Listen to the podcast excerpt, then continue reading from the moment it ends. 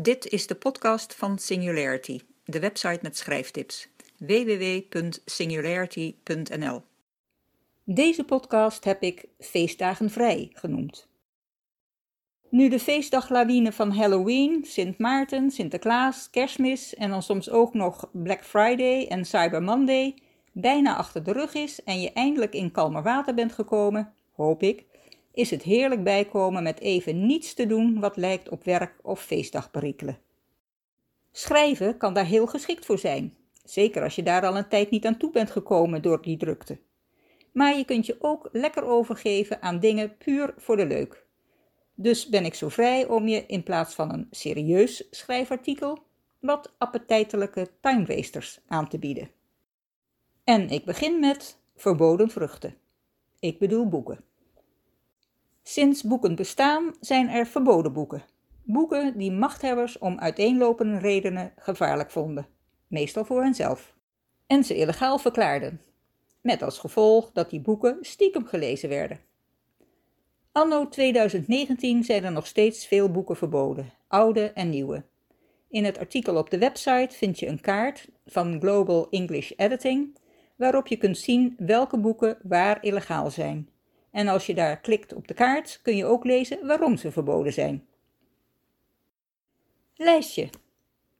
Het einde van een jaar is traditioneel een lijstjestijd, tot vreugde van sommigen en verdriet van anderen. Die laatste moeten dit deel dan maar even overslaan. In 2010 heeft het Guinness Book of Records de top 10 van de best verkopende schrijvers opgesteld. Die kan inmiddels veranderd zijn natuurlijk, maar in 2010 zag die er als volgt uit. Op nummer 10 J.K. Rowling met zo'n 400 miljoen verkochte boeken.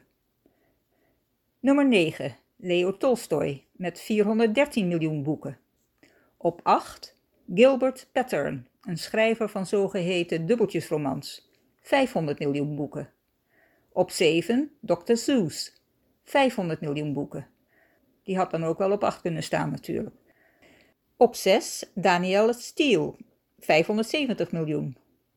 Op 5, Enid Blyton, een kinderboekenschrijver, 600 miljoen. Op 4, Georges Simenon, 700 miljoen. Op 3, Harold Robbins, 750 miljoen. Op 2, Barbara Cartland, een altijd in het roze geklede romanschrijver, 1 miljard. En op 1, tadaa, Agatha Christie, 4 miljard. Het zou natuurlijk zomaar kunnen dat J.K. Rowling inmiddels is opgeklommen.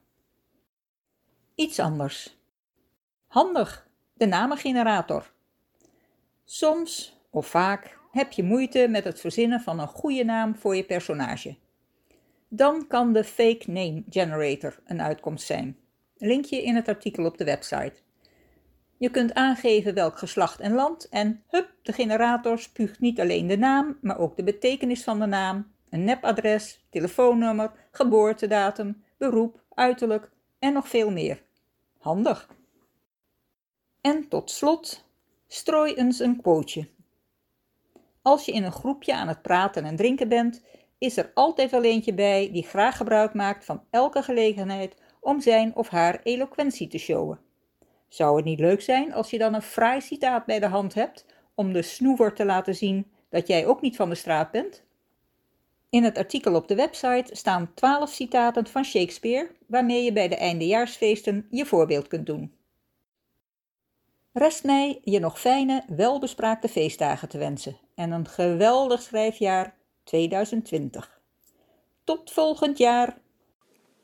Oh ja, vond je het leuk? Heb je er wat aan? Maak me dan blij door het te delen. Dankjewel!